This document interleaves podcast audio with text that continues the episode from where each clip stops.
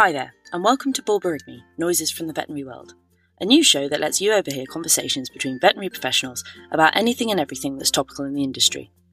This season, we'll be bringing you a range of chats recorded at the London Vet Show, featuring a wide range of friends and colleagues discussing their thoughts on some of the triumphs and tribulations encountered by those in the veterinary industry. Borborygmi is a collaboration between the London Vet Show, Vet Times, Vet Stego Diversify, and Smashing the Ceiling. Thank you to everyone so far for your help and support. It's been very much appreciated.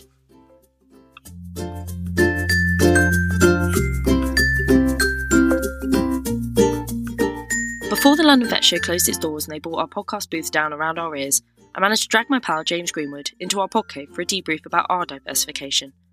James is a small animal vet who many of you may know as one of the vets on CBBC's show The Pets Factor. We talk about what led him to exploring opportunities in front of the camera and what led me to explore opportunities behind it, while we both continue to practice as small animal vets. Unlike more articulate podcast guests that have come before us, you'll mostly be hearing the distracted garblings of two excitable friends fresh from picking up free pens between lectures. But hopefully, amid the chatter, for those feeling as though they'd like to explore other avenues, particularly in the media, this may help to reassure you that your vet degree could be useful in a wide range of work environments. Hello, James. I'm recording now. Are we recording? Yeah. How exciting. So here we are. Here we are. London Vet Show is closing down as we speak. Closing down So around us. Five They're literally pe- they're leaving the walls last, Like so we that we're still protected. We're like a little beach hut whilst the whole conference gets dismantled. Oh, it's just us. a blizzard around us. Um, so hopefully we'll survive it. But we've literally crammed in to the very last moment before everybody has to leave. But I finally pinned you down. Yes. Here we go. Um, what should we talk about? and I'm the one in the podcast know, now, having great. been So- silent for all this time. All day long you've been interviewing, and now I'm not going to interview you, but here we are talking. We're here together. So what should we talk about? Let's And think about well, I what I think we should talk about is how we've both come from it. Yeah. and Well, I'll tell you what. Why don't we introduce ourselves? You're fine. first? Let's do that that. would be great idea. Yeah, lovely. Um, so I'm Sophie Walsh, and I qualified in 2009 from Bristol, and worked in mixed practice and small animal practice for a while, and diversified about four years ago. And now I work in television, and um, I'm assistant producer at uh, the BBC at the moment, uh, and work making, helping to make documentaries, and still locum.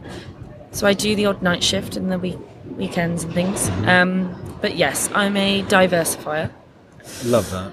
Such a great Uh, word for it as well, isn't it? Yeah, it's think it's a nice. really great you know, rather than describing sort it. of moving away. You know, I had a chat with um, Cherie earlier, and she said actually we need to be careful to say moving away because we're still, you know, we're still involved in clinical practice. Yeah. And, you know, And you're never not a vet, are you, as well? No. Like that vet badge. We talk Branded about the vet badge. Exactly, yeah. And I kind of think there's two ways of looking at that. You either look at that as, as something that you carry around as a burden, you know, oh, I'm just a vet and, and all I am is a vet. Or you think of that as like, it's a part of a club and it's like, I, look, I quite like the fact Mm. that no matter which way I go, the veterinary degree is now mine. And Mm. I, I feel like a great sense of kind of ownership of that. Um, and it's great. I So- agree. So, my name's James Greenwood, and I um, I am also a small animal vet, and I graduated also from Bristol. I think I'm going to have to say that I am older than you. That's such a shame, very isn't much. it? 74 years older than me. So you, 2007, not 2001 or whatever. Um, yeah, so I've been a vet now for 12 years. I started out in mixed equine and small animal practice. Um, and I've kind of done everything in between. So I've locumed, I've been employed full time, I've been employed part time. Um, and more recently, I have also delved into the world of television, which is, is kind of where our common ground is. Um, and I started out on a show called The Pottery Throwdown, which is basically a sister show to the Bake Off, because my other passion in life is ceramics and art. And on the back of that, that then led to me delving deeper into the media world, and now I co-present a show on CBBC called The Pets Factor, which is just my, one of my Which, if you haven't seen it, is 100% the best children's vet show with James Greenwood in it on TV presently. Yeah, hair, I'm hair tossing all over the shop here. uh, yeah, no, so it's wicked, and, and I and I love that, and I love the fact that, kind of similar to yourself, that's there's being a vet. Obviously, yes, on the face of it is is all about science, and it's all about ticking boxes and getting academia and, and, and what have you. But actually, my biggest thing is is that if, if we all go back to that very, I mean, obviously, you know, not yourself, but I feel like I've got a few years under my belt here now. If you go back to that first time you applied to get into vet school and you look at your personal statement, there will be stuff on there, I'm sure, of all of us, because everybody had to do so much more than just make the grade. You know, people are musicians, they're artists, they are creative, they're Yeah. all these different things, sporty, Falls by the wayside. doesn't it? And I don't know why that is. Yeah. Um, but it does just seem that the veterinary career and profession can slightly just absorb you into Mm. it. And those things that I, like I've, I s- sort of held and now hold, but for a while didn't hold so dear. I, I, that's, that's a massive part of our makeup, and it's a massive part of our hel- happiness to sort of keep those things going. Absolutely. And I think I felt very much in clinical practice that I had this. I was almost shoehorned inadvertently, weirdly, into a scientific realm. And actually, I always wanted to be a vet, but I never really was that interested in science necessarily. I, I, I did.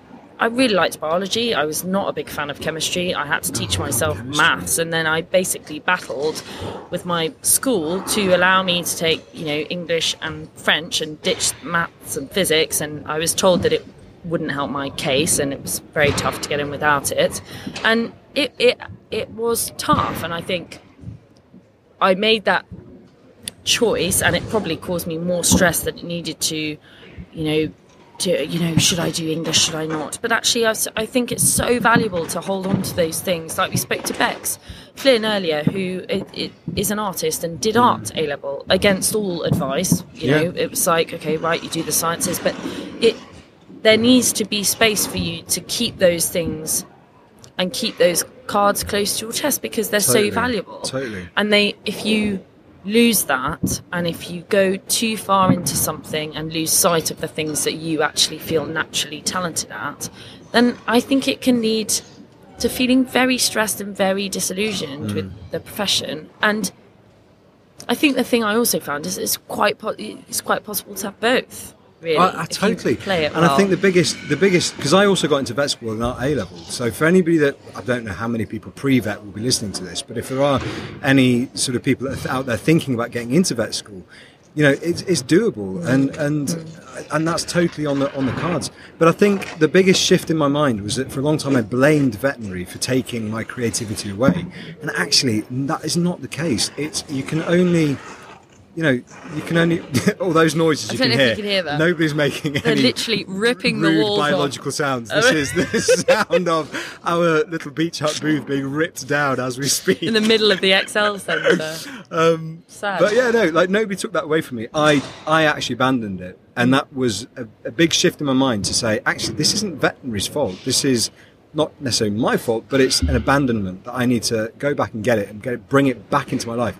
And by doing that, that opened up so many doors. Here she comes.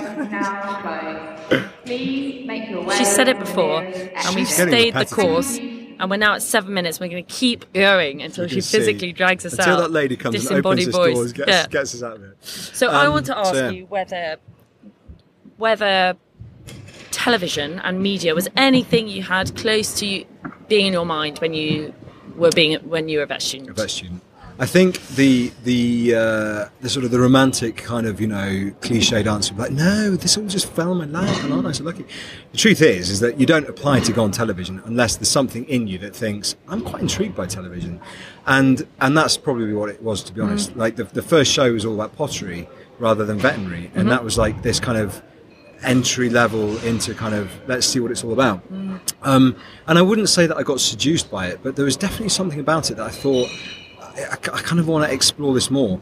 And then uh, you then start asking yourself why, like, why do you want to go into television? What is it about television that's, that's sort of luring me in? Is it this sort of narcissistic thing about I want to become famous and stuff like? And I was like, do you know what? I think I'm, I, I'm, I'm, I think I'm kind of slightly beyond that. I think I'm too, a bit too old to worry about, you know, getting onto those, those sorts Very of old. channels. Too far too um, but what I would say is, is that I kind of had this realization where I was like, my day to day life is consulting and actually saying, I'm very much a GP vet, but I'm saying the same thing over and over again to individual people. And I suddenly thought, if I could say that same thing to two million people that are watching a TV show, then actually that's me putting my veterinary degree to the same use, but just in a very different way. And that's then when I thought, "Do you know what, I really want to go for it. I want to see what I might be able to achieve here. And then that's kind of when the kid show came in. And I thought this is the perfect audience. Our show is made up of four vets, um, various different backgrounds, different diversities, great role models for kids, in my opinion. Um, and you know, and, and, I- and I was totally up for it. So that's it. And, what about yeah, yourself? I mean, I- you're, you're on the other side of Yeah. television. You're making TV. So I think that my degree very much made me stand out in a very. compe- I mean, you know, like being in front of the camera, how competitive it is, how ruthless it can be, and you really do have to battle to get seen. And I think equally trying to get, you know, I applied for work experience at the BBC about four or five times Yeah, I when I was uh, I was at vet school and I was Yeah. not back and not back, and it was actually only when I did a master's and I got myself in front of people and voraciously networked and was just like this is this is what I've done. I'm I'm this weird sort of entry to T I you come from a vet degree and, and it makes you stand out and it made me realise how valuable it is because rather than trying to pursue it and be like oh gosh, I just wish I didn't have this in my background because it, it means I'm not the perfect media candidate. It makes you stand out. Mm. People remember you. Still now, you go, you know, you walk through and people go, okay, well, you're the vet. That's weird. Yeah. We don't know any vets, in, you know, and I think it, it's so valuable to to have that Mm. and to have it, like you say, you have it forever. You know, Yeah. and if you continue to practice. No one's going to take it away from you Yeah. unless you're hugely clinically neg- negligent. Um, Which, and let's hope we don't have to think about that. crossed. Yay! Um, and oh okay, gosh, so like, he's literally really taking out the windows he's now. ripped the window off. I don't know if you can clinging on by the sense the drama, but we are literally Very I feel like you know we're sort of about to get blown away in this uh, beach hut. Um, shall we wrap it up? What's your top tip then? If you were to say, being a vet, um, whether in moving into media or just generally how to survive as a vet, because we're both still practicing vets. Mm-hmm. You know, what what would you say is the one thing that if you could not necessarily tell yourself when we first graduated, but your, your sort of survival trick or? I think I went to a talk years ago, and I remember somebody saying she was a very high-powered woman in finance, and she was a total doer, and she did everything. And she said, "You can do everything that you want. You just can't do it all at the same time, and you need to just." allow space for you to, you know, finish your vet degree. And by all means think about doing something else and explore that. There's time there's time for a lot of things and I think I was so stressed about not finding what it was immediately, then the next thing, then the next thing. Yeah. And and actually allowing yourself a bit of time to be like, do you know what? Actually there's a huge amount of value in practicing for a while. And Mm. I honed so many of my soft skills, you know, communication and organization and you know like management and and- timekeeping yeah. and all of these things that are so valuable in so many different careers and i think i lost sight of how much of a you know being a vet is such a label but actually it's a combination of a huge number of transferable Yeah. skills that can work in finance management So consultancy things. I think it's because we spend so much time in the company of other vets. You lose a little bit of sight of, like, this, this sounds quite sort of inflating our own egos, but h- kind of how unique we are Yeah. as individuals. Yeah. If you actually picked a vet up out of a practice and plonked Mm. the vet in a, in a normal, in any other environment, your coping mechanisms actually, even if you don't know it, are probably going to be Yeah. pretty sharpened Yeah, already. and I mean, God Almighty, the rotas and the nights and the, you know, now in, in Dealing with telly when you're like, clients and money oh well, it's going to be a long day. You're like, you ain't seeing nothing, yeah, mate. haven't got a clue. yeah, yeah, exactly. You Put know, back in the console. I'm all right. I'll show you a I'm fine. day. Yeah. so resilient. I mean, Yeah. what would yours be? I think, I mean, I because I, still love being a vet. Like, I, I, I did actually have a break from it, and I kind of thought maybe I should sort of think about moving away. And and actually, I really missed it. It Mm. really surprised me. I missed the animals. I missed the people. I missed the team. You know, so th- so there's that was quite a telling time for me. Um, but I think for me, it's uh, it's more about it's it's that thing of that absorption of veterinary where you kind of end up on this treadmill and, and you you know you're just doing the vet thing, and and I think we need to just like step away from that and say, actually, there's nothing wrong with saying that is not working for me. That version of veterinary isn't working Yeah. for me.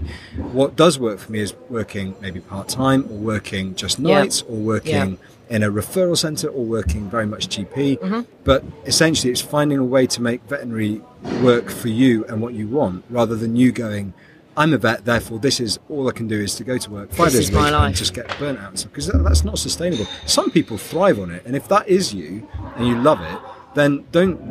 Great, you know, Yeah. you- you're one of the lucky ones, I'd say. Yeah. Um, but if it's not working for you, then just there's nothing wrong with saying like exactly that. This is not working Mm. for me, and that all I'd say is that that that what I've learned from my journey. I hate the word journey. I'm so sorry. Don't we all? Do not Oh, say it again. believe I just said that. Otherwise, I'm I'll so reach sorry. out to you and Uh, but my career uh, path, could I say that? Lovely, slightly better. my- what I'm saying, what I'm trying to say is that what I've kind of discovered through this this sort of uh, reflection on on where I am is that actually the th- that badge of veterinary you can manipulate it and mold it into anything you want it to be. Mm. and and don't blame veterinary for your mm. issues. It, it might not actually be that being a vet isn't right for you. It's maybe the practice you're working in or it might be the hours that you're working or the lifestyle around it that mm. not working. But mm. actually there are ways to make veterinary still work for you. The sound of the bongos i reckon might be our time to wrap this yeah, up. Or it could be an indication that that could be our new career path. Subliminal messaging. oh my goodness James Greenwood, thank you so much for Thank joining so me in my much, beach so- hat. I'll speak to you again very soon. speak to you soon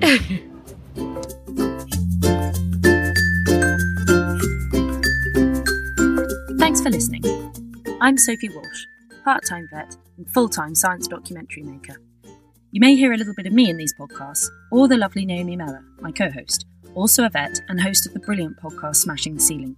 We'd love you to rate and review this podcast or tell a friend if you enjoyed it.